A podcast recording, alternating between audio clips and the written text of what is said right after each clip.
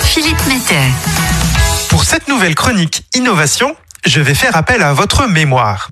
Souvenez-vous, il y a quelques semaines, je vous ai proposé une chronique sur une méthode de formation faisant appel aux neurosciences.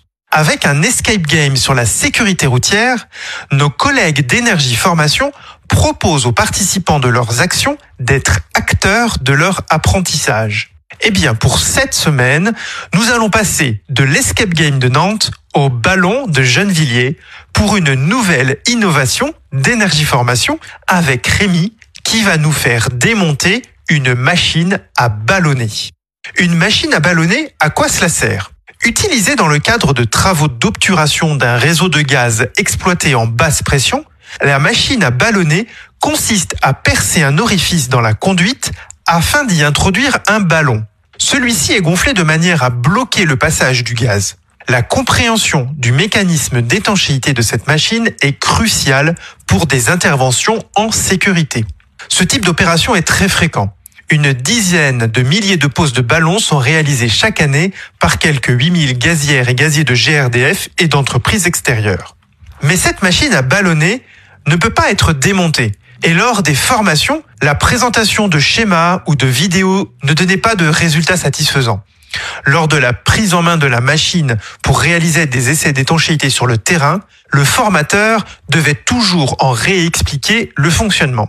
Partant du principe pédagogique que la manipulation des objets facilite l'apprentissage et la mémorisation des procédures, Rémi, d'énergie formation, a eu l'idée de réaliser une maquette démontable de la machine à ballonner. Et surtout, nous revenons au principe majeur des actions pédagogiques créées par l'organisme de formation de GRDF. Tu me dis, j'oublie. Tu m'enseignes, je me souviens. Tu m'impliques, j'apprends.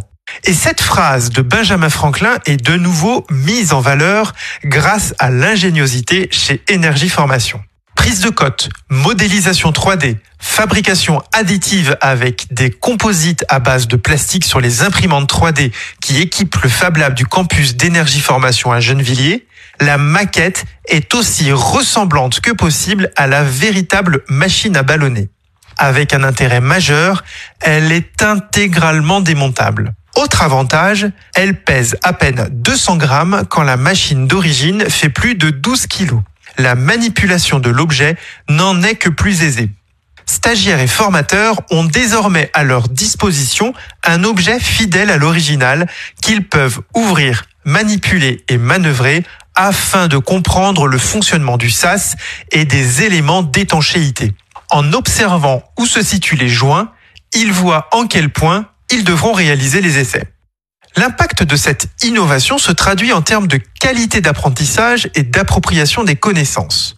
La manipulation de cette maquette permet également de gagner en sécurité en rendant plus concrets les contrôles des points sensibles. Le maquettage de cet outil est une première. Il ouvre la voie à la création de maquettes 3D d'autres matériels dont la démonstration est faite en formation. Outre les accessoires de la machine à ballonner, plusieurs autres machines permettent de travailler sur les réseaux gaz pourraient être modélisées.